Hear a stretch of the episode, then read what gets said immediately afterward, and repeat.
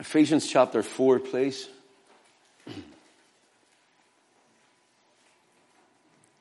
And we'll beginning, begin to read just, just for time's sake. Let's go to verse 8 again. I tell you what, let's go, let's, I tell you what, let's go to verse 7. But to every one of us is given grace, praise his name, according to the measure of the gift of Christ. Now you notice that. According to the measure the gift of Christ. Wherefore, he saith, when he ascended up on high, he led captivity captive and gave gifts unto men. Now that he ascended, what is it? But that he also descended first into the lower parts of the earth. But he that descended is the same also that ascended up far above all heavens, that he might fill all things.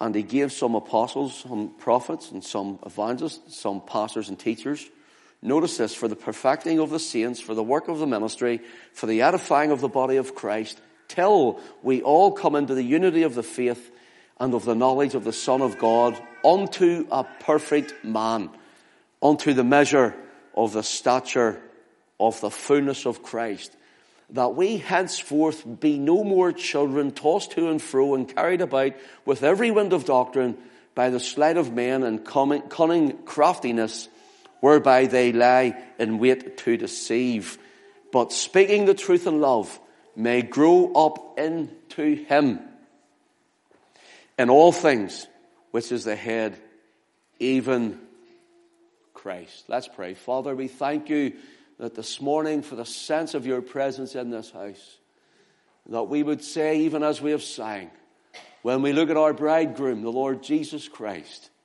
Lord, you're beautiful beautiful beyond description, and you're too marvelous for words. Father, you're too wonderful for comprehension. You're like nothing ever seen or heard. This morning, Lord, we give you glory and praise and honor. And even as we bring your word, Father, we pray that you would take your word and that it would be, Lord, it would be a word that would go forth and that your spirit would carry it and wing it home to every man and woman in heart and into every situation in life. Build up your people and strengthen them and encourage them, we pray. Lord, not that we can order you or tell you what to do, but Lord, because we're praying in your will, that that's what you would have us to do, even through your grace and spirit. So this morning, Lord, glorify the name which is above every other name, the name of the Lord Jesus Christ. And we tell you, Lord, from the outset of this meeting and this message, Lord Jesus, we love you. We worship you and adore you. We bless you and we exalt you. We praise you. We lift you up and tell you that there's no one like you. You're altogether lovely. You're the chiefest among any 10,000 of our souls. Yes, Lord, you are. You are the lily of the valleys. Thank you, Lord. You're the rose of Sharon to us also. Glorify your name, we pray. For Jesus' sake, we ask it. Amen. You know, whenever we read as Christians the Bible, what is the outcome of a believer? I mean, a true born again Christian, those who are trusting in Christ and his finished work on the cross. What's the outcome for you and you're going through a certain circumstance or a situation? What is the outcome for all of us? And the outcome is this that you and I can read the back of the book and know that we are on the winning team. We're on the winning side. We're on the victory side. We're, we're already in victory, marching to victory and to the very fullness of Christ. Now, we looked at how last week where the Lord ascended and, and, uh, uh, uh, up and high and he led captivity captive and he gave gifts unto men. We'll go there in a second just to touch on it. But when he ascended into heaven, forgetting the leading captivity captive, put that in a bracket and circle that round your mind. That's a different study and it's a big subject for another time. Giving gifts unto men, we'll look at it again in a moment. But why would he give gifts unto men when he ascends? Of course, they're all given by his grace through the Holy Spirit. But why would he give gifts unto you and unto me? And the gifts there, remember, they're not speaking of the charisma gifts, the Pentecostal, we would call charismatic gifts. He's speaking there of a word, doma, D-O-M-A. And it gives a grounding, it gives the idea, actually gives the idea of a building right up to a rooftop. Building up to a rooftop. Uh, and in the Middle East, they came up outside stairs and onto the rooftop, and a lot of the times they virtually lived on the rooftops. That's why the Lord Jesus said, uh, speaking of uh, the armies encamping around about Jerusalem, especially when Titus, the Roman prince, came in AD 70, he says, and when you see the armies encamping around about Jerusalem, he says, you're on the rooftop, don't go and get your stuff. I'm paraphrasing, don't go in and get your cloak or your coat. Don't get anything to eat. Just get out of Jerusalem because you'll, you'll be captured by them. Because on the rooftop, you see, they lived a lot of their life there and they fellowshiped there, but on the rooftop, they could see further. You know, we, we can see further into the distance. On the rooftop, they felt secure, they felt safe. And on the rooftop, this is the idea of Doma. There's a building beneath you. Now you're standing on a platform, you're standing on a secure roof. And it meant there was only one way up, one way down, and there were the steps were not inside like you and I have our steps, but they were up the outside of the house. So when Jesus talks about coming down from the rooftops and running away out of Jerusalem when Titus was coming, he wasn't speaking, he, uh, he didn't say go get your stuff. He says come down from the outside and go. So you'd see the enemy. You'll be able to see further. And by the way, there was like a, uh, the dome also counted as a little parapet that went out just below the surface of the roof, like a little ledge that went around in case someone fell, they'd fall onto it like a safety net. So in this we have the word doma is the same idea as this.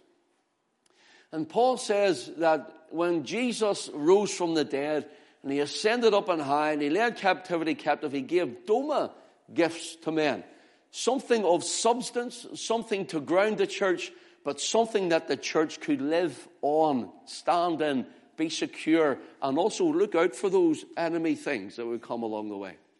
So, why would Christ give us this? Simply for this reason because the enemy, the devil, Satan tried to uh, destroy Christ, he tried to hinder him, he tried to stop him going to the cross, even tried a, to, to stop his ascension and his resurrection. Let me give you, uh, just throw a few out there as a study in this for another time as well. Remember when uh, Herod sent out his soldiers to kill all the babies that were born under two years of age because Christ had come? And the Magi, the, the, the wise men as we call, had looked it up in scripture and shown, look, here is where Christ would be born in Bethlehem. So he, he realizes all the babies under two, kill them, slay them, and this new king will not be risen up. The devil moved on him to do that. And then we look at other times whenever the Lord was coming into his ministry, whenever he was in the desert for 40 days and 40 nights, and he was, he was weak as, uh, as to his flesh. He was thirsty, he hadn't drank, and he was out uh, with the elements blowing against him, so his flesh was totally craving for help and, and strength. And the devil comes to tempt him with, with uh, stones being turned to bread and giving him kingdoms of the world or the, the cosmos which, which the devil would run. He says, I'll surrender it to you if you fall down and worship me. And we know the three temptations that the devil came. And in that, he was trying to stop Christ going to the cross. He was trying to put sin into the mind of Christ. He was trying to hinder him. In other words, he's trying to destroy this great plan of salvation. Even before he got there. And then we look at how the scribes and the Pharisees sought how they might put Jesus to death and how they might kill him on numerous occasions. And one time they brought him to the edge of a cliff to throw him off. But Jesus walked through them like a hot knife through butter. And he went on. Again, the devil trying to stop Christ from ministering. Does this not sound familiar for your life? The devil tries to stop you, everything you do he comes against you, something happens and something's stirred up and some problem comes along and he tries to hinder you in every way. At your weakest point, he comes with temptation. At your weakest point, he comes to try uh, uh, and drag you down. At your weakest point, he offers you something that isn't real and isn't true, that you will find that your plan and purpose in God is going to be hindered and even maybe destroyed if you let it. If Christ had to give in to the devil once, you and I would not be saved. We'd still in our sin and on the road to a lost eternity, to a devil's hell. Try to stop him through the Pharisees. Try to stop him again. Whenever he went to the cross, the devil thought he had him.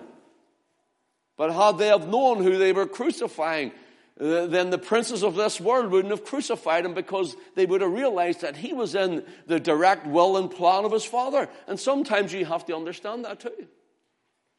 Then he tried to stop him uh, being resurrected and ascending. How did he do that? He had the Roman uh, soldiers at the very uh, tomb entrance put a large stone upon it, seal it, and have a guard on it. And says he'll never get out of it now, but three days later, up from the grave, he arose. Why would Christ give you a foundation to pour into you, the church, his body on the earth? Why would he do that?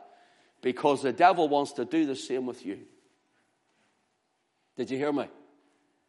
The devil wants to do the same with you. And the problem is that without the, these Doma gifts, without these men with gifts and women with talents, without them going through the church and down through the ages, we looked last week at how there are just not a few men.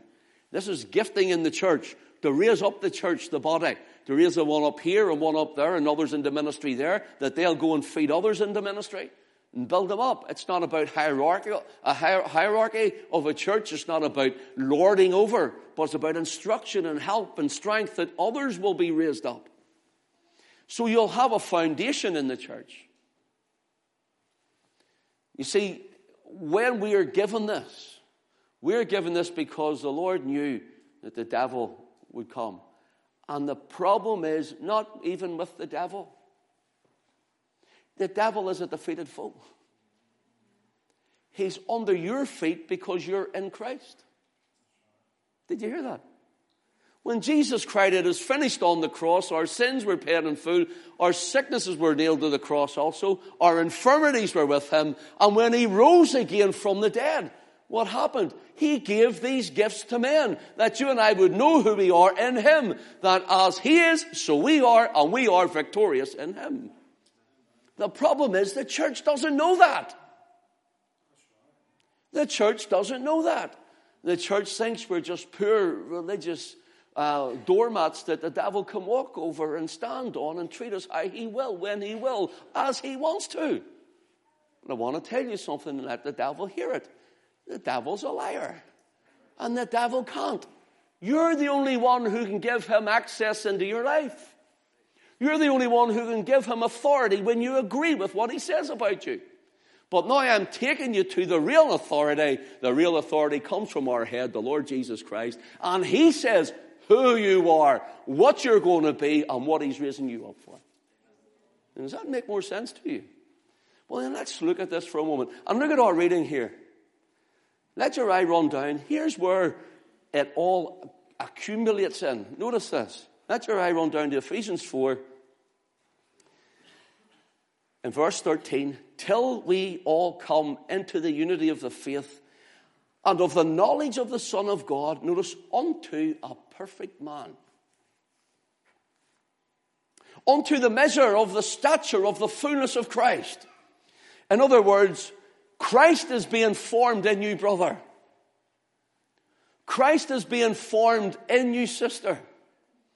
And the fullness of Christ is we're on a road, we're on a journey, we're on, excuse the word because I don't like it, a pilgrimage in Christ. Every day of our life, we should be growing more. We should be advancing. We should be growing up. Our mindsets should be changed to have the mind of Christ. Our hearts should be changed to have the Word of God as it follows Christ. And the man and the woman who are in Christ are professing to be in Christ and there's no change in them, then you need to look and see where am I going wrong? Where am I deficient? Where am I deficient? And we all have a deficiency, by the way. We're all growing up. Notice this, and we hope to finish here today with this. If not, I'll do another one next week. That's where I run down to verse 14. That henceforth, that we henceforth be no more children tossed to and fro and carried about with every wind of doctrine by the sleight of men and cunning craftiness whereby, whereby they lie in wait to deceive. In other words, what Paul was telling us is here is that we are no more children who are realizing who we are in Christ, our identity in Christ, what Christ is doing in us, for us, and through us, and with us, where our destined end is, what He is fashioning us, which is to be more like Him. We sing to be like Jesus, to be like Jesus. All I ask is to be like Him. And we think we have to walk about with our hands clasped and floating around the clouds. I'm like Jesus. That's not like Jesus at all. It's not like him at all. And remember, Jesus took a whip and whipped them out of the temple when they were, when they were buying and selling in the temple. Jesus said to the Pharisees, He says, You're a brood of vipers. He told truth, but he knew his Father, he knew his plan, he knew his destiny, and so we are to be and do the same. Here it is that Christ would be formed in us that as he was so we should be seeking to be like him as his mystical body upon this earth. Unfortunately, I think the church, we're falling far short. We're, it says here that we're not children. The word is nephos, nephios. And it really means, it gives the idea of one who cannot talk. One who cannot talk. I'm just looking here at some of the wee children. There's wee Judah. And he shouts, but he can't talk. Not right? See, he didn't say yes. Or he's just not answering one of the two. Judah and other wee babies here can't talk yet. The idea here is there's too many Christians who cannot talk. In other words, they haven't grown up. They haven't learned the language of God. They haven't heard the word, learned the word, studied the word, received the word, grew up in the word, and, Christ is fashioned in them that they'll step out in the word. It's the idea of it. And Paul says, you know what happens? You're tossed to and fro. Something comes your way and you can't stand. Something comes your way and you fall over. It's like a man on a ship again. He's like this. Every circus comes to town and you jump on the wagon until it leaves the other side of the trail. And then you turn around, you wonder where you are. There's no grounding in you. I'm not saying in all you, I'm saying in that person, that type of Christian. Look, if I was to go and uh, and, and I visit, sorry, Judah, I'm using you today, son. I was to go and use Judah here, or I was to go and visit Judah. And say I go and, and Judah's like this and he can't talk. If I come back to Judah next year and he's not saying a few words, would be concerned. If I come back to Judah in five years and he's not on his feet running about, would be concerned. If I go to Judah and he hasn't grown up and grown strong and gotten bigger and maybe had a few bumps and bruises and cuts along the way and he's fell more on his rear end and his mum and dad have had to pick him up and clean up after him, if he hasn't done that, I'd be concerned. I'd be concerned, would you not, if it was your child? The idea here is Paul is saying, we have to grow. We have to grow up. Grow up in mentality, grow up in the spirit, grow up in our faith. We have to grow. We have to become no little children that can't speak anymore, always needing fed and pampered and there, there, there, boo-hooed and clapped in the back. But we're to grow up into Christ and to be more like Him. To be a Christian means to be a real man and a woman anointed of the Spirit. To be more like Jesus means to be a man who is strong, who will do exploits and know his God and a woman. How have we grown? Are we growing? Where are we growing? And we need to examine ourselves in whether we be in the faith. Notice this. We looked last week at the Doma gifts. He gave gifts. It's not the charisma of the, the Spirit, gifts of the Spirit, as we said last week. And the word Doma has a very close akin word, which also is used in many of the Greek text is the word demo, D E M O. And it's where we get our word, remember, demonstration from. Demonstration. But it's also where we get the word demolish from. And whenever we buy a product, we look for the, uh, the good name of the product, we look for the strength of the product, we look for the reliability of the product. And that's the idea of this. The Lord gave us something that people could look and see the demonstration of Christ, that people could see the product of Christ, that people could see the strength of Christ of it. A, Christian life sold out for God, living for Christ. Not a life that's here and there and back and forward and up and down. Not a life that's in the world one minute and then in the church the next. Not one that's getting on like some sort of yoo-ha and hallion all over the, all over the place. Not one who's quick with his mouth and sharp with his tongue. Not one who's violent and, and all of those things. We're looking for men and women who are real men and women of God. Who will demonstrate Christ to a dying world men and women who are unashamed and unafraid to speak His word. Men and women who are unashamed and unafraid to pray for the sick. Men and women who are unashamed and unafraid to be in His house, praising His name and lifting their hands and jumping for joy or whatever way the Spirit leads you. Notice this. That's the word to build up. The gift that Christ has left. Why do you need this gift this morning? Now, listen to me. Listen to what, what I'm going to say. Why do you need it? Why do you need it? I'll tell you why you need it. Because the devil is a thief that cometh to steal and to kill and to destroy. He tried it with Jesus. He ascended on high, but Jesus says, I'm going to empower my church. I will empower my church. I'll give them a foundation, a rooftop experience that they will say, I'm standing in Christ and growing up in Him. That's why. When you're at home on your own, it's okay. We're in here singing. Worship this morning was great. Gary and the team, wonderful. Loved it. And when we go home, and I shut my door and you shut yours, and you sit down in your sofa or wherever you do, and I sit down in mine, it's you and God. It's you and God. It's you and Him. That's where you are with Him. When you shut that door, you go to bed at night and you're lying looking at the ceiling.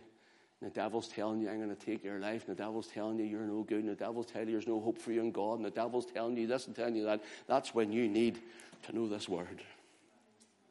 That's when you need to know the Savior. That's when you need to know that Christ is forming in you.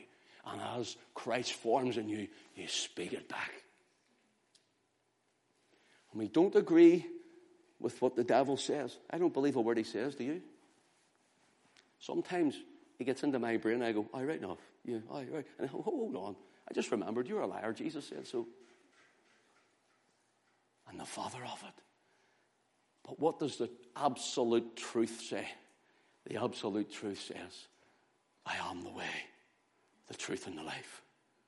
No man cometh unto the Father but by me.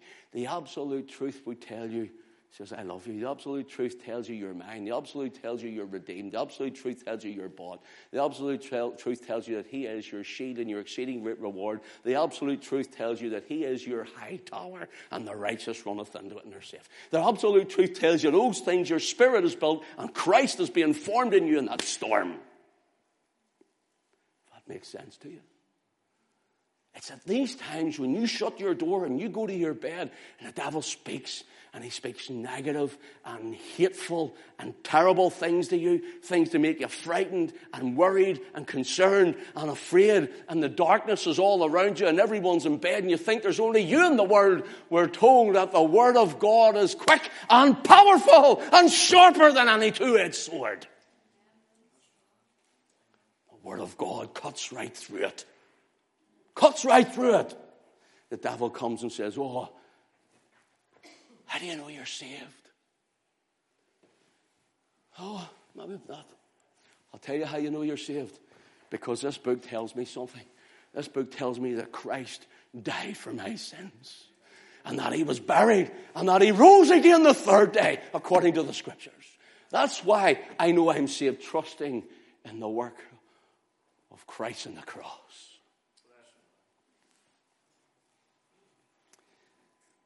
So when he ascended on high, he gave some apostles and some prophets and some evangelists, and some pastors, and some teachers. And teachers. I told you don't look at the actual men, the, the original apostles of the Lamb. We can look at them and see their, their fortitude from the Spirit and their strength and their determination. All. But then we look again And we see from there the church growing and other ministries being brought in. And their teaching builds us up for these ministries, and the Spirit comes and works through them again and again until it arrives to you today. It's the ministry and the gifting, it's not the man. So he gave gifts to men. Do you know what one of the Greek renderings says here? He gave gifts, listen, among men. Among men. Not just to these men, among men. So, what did he give them for? He gave some, verse 12 of our reading. Look at it, please. For the perfecting of the saints, for the work of the ministry, for the edifying of the body of Christ. Now, the perfecting of the saints. The word perfecting here, it's a word katartimos. Perfecting is the word katartimos. It means, now listen to this, to equip for service.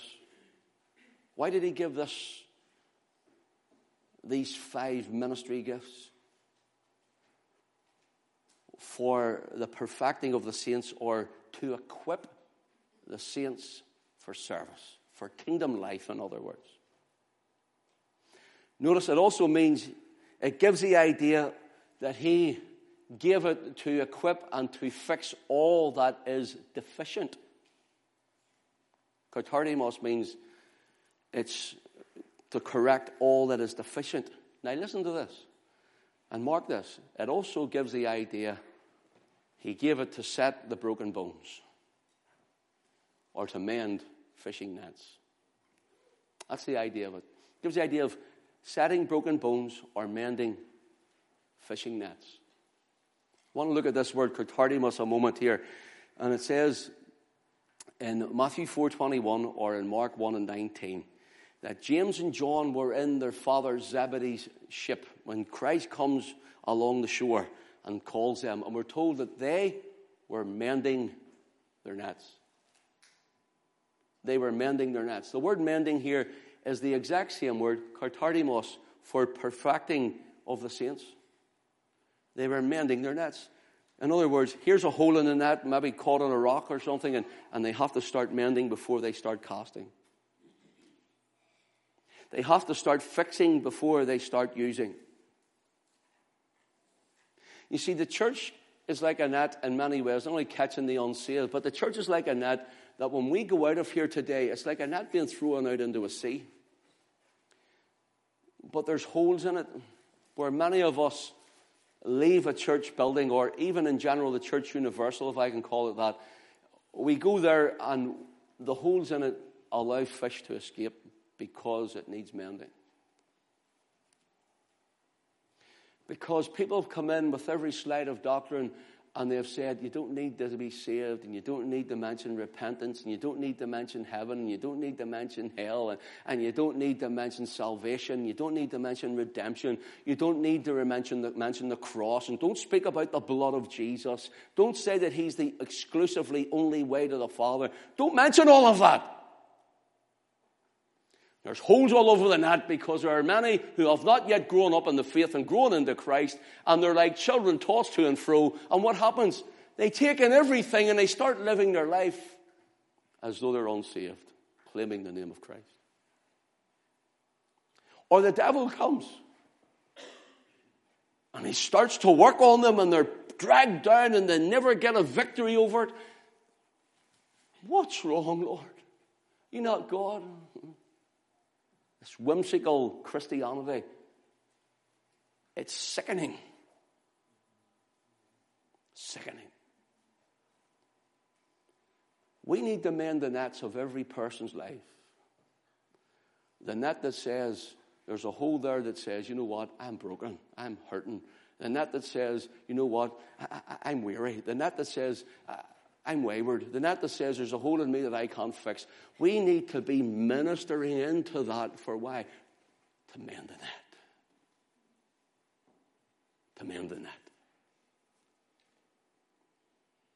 For the equipping of the saints. Let me stay, stay with me because time's marching on. I want to finish this point. We'll gather around the table and break bread. In Matthew 21, verse 16. Matthew 21, verse 16. Notice this. The Lord says, Yea, have ye never read, out of the mouth of babes and sucklings thou hast perfected praise. It's the word kartartimos. The same for perfecting the saints. You know what Jesus was saying? He walked into a temple that, uh, that had sacrificial offerings, that had animal bloodshed, that had all the robes and the garments and the great grandeur, and it all looked the part, and people thought their religion would save them. People thought their religion would save them. And Jesus looks, and their worship of Yahweh or Jehovah God, their worship had become mongrelized and mixed with Babylonian Talmudism. And Jesus called it the traditions of men. And so they're saying, look at us. Look at all the grandeur. Look at us. Look, we are the church. Look, look at this. Aren't we great? Look at our hierarchy. Look at all our garments. Look at this. Look at the big temple we've got. Look at the money that's coming in. He walked in and out without them even praising him, the God of the universe in flesh. Without acknowledging him, without knowing him, and as he comes out, there are some little children and they realize who he is and they start praising Jesus. Little children praising Christ.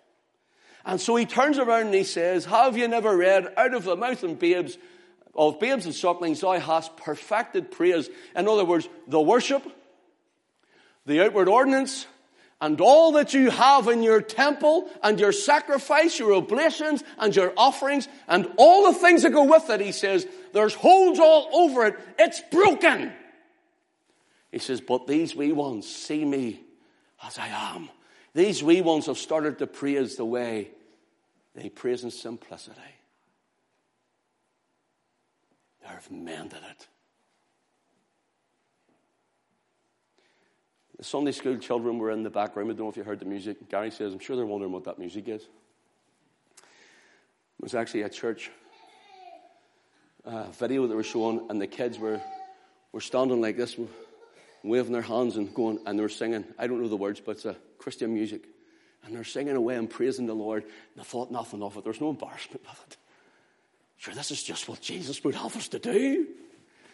And these wee ones, Jesus says, that's what I'd have you to do. Forget about the temple. Forget about what you're wearing. Forget about the clothing. Forget about your sacrifice. That means nothing to me. He says, but these ones, these ones here, these little children, he says, they're bringing a real heart to me. They're mending praise what it used to be. We have lost and we have backslidden from what the real praise of Jehovah was. And oh, that the Lord would lead us into that more and more every day.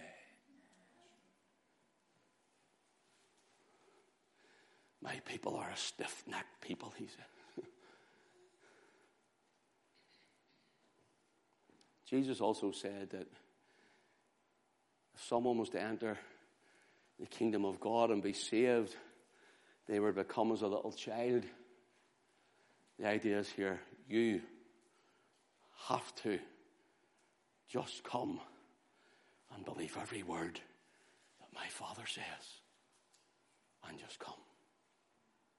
But you know what we do? We put add ons. We put add ons. We add on religion. We put add on relig- uh, uh, ritual. And we add on good works. And we add on I'm not a bad person. We add on parenthood. We add on citizenship. We add on this, that, the other. And Jesus says it's broken. It's a net with holes. I told you this before. My daddy used to try and get me into bed when I was a wee boy and I was mustard. I used to hide behind the settee and wouldn't go up. He used to always have to pull the settees out and I was climbing under it and I was one on legs and couldn't get the hold of me. That's what helps whenever you're a wee tiny skinny thing. Not like that anymore. but he used to say to me, his mate came in one night. His mate says, Here's a wee song for you, and this will get him to bed. Jimmy, the wind will get you if you don't get into bed. Jimmy, the wind will get you, so cover up your head. So he sings this song called Jimmy the Wind, and I'm telling you, I, well, my dad told me that Jimmy the Wind was real, so I believed it, and I went to bed. Jimmy Wind wasn't getting me. Do you know why? Because my father said it, I believe it. Why would he lie to me? And I just obeyed it. The praise is, Father, you've ordained this in my heart to worship. You've ordained this in my heart to praise. You have ordained this. You have planted. You have birthed this in me. I'm growing up into Christ, and I will praise you as a child. Unhindered, unafraid, unashamed. Perfected. It's time to mend the net of praise in your heart. Time to mend the net of worship before God. And I doubt many, I'm sure many will just leave this place today with still a hole in the heart, a hole in the net. Two verses quickly. When I was away on the Wednesday to the conference, it was first session started at half eight in the morning. You had to have your breakfast, no? Good job I don't eat breakfast, doesn't it? So I was able to have a cup of tea in the room and just go straight down. And the Wednesday, God really started speaking to me and dealing with me. Oh boy, started showing me things. And you know, he actually spoke from a man I didn't, the one I didn't actually want to go and hear. because I'd one dodgy experience of him preaching. Boy, hit me like a sledgehammer. He was brilliant. In fact, he, he called an altar call at the end. says, Now we're all pastors, but if you want to come up, we'll pray for you as leaders. And I'm sitting like this. And there's a row in front of me, and I went, I'm not getting up. No way. No way. This is after all day the Lord speaking to me. No. No. No.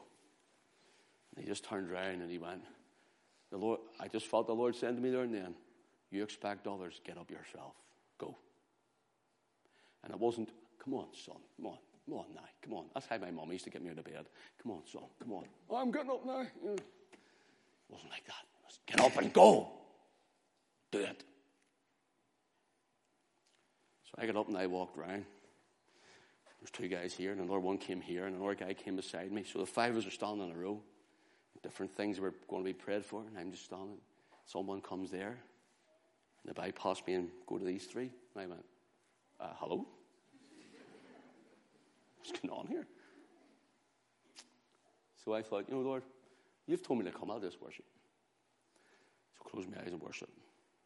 Teams playing away on the big keyboard, guitar, and so on. Just playing softly. I had my hands like this, and someone took my hands like that. It was the assistant superintendent, John McAvoy, from Dublin. And he never spoke a word to me for about two minutes. I mean, two solid minutes, just standing like this. I thought, okay. The others are praying, Lord, uh, this, that, and the other, you know, Lord. So I'm like this, and he doesn't speak a word. Then he starts ministering, and a tongue over me, and anointing fell on me. He put his hand on my chest, and he read my heart.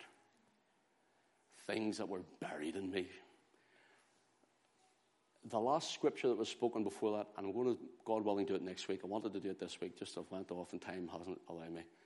A bruised reed shall he not break, and a smoking flax shall he not quench. He started, they were ministering on. He came up and he went, Lord, boom. Started talking about hurts, things from past, things. And listen, someone who nearly really hurt me years ago, at that point, first time in eight years, sent me a message by text. And they were speaking about these things in ministry. And as he was at, I just started crying and breaking down in tears. The Lord just started ministering into my heart because of obedience. You know what he was doing? He was mending the net. He was mending the net.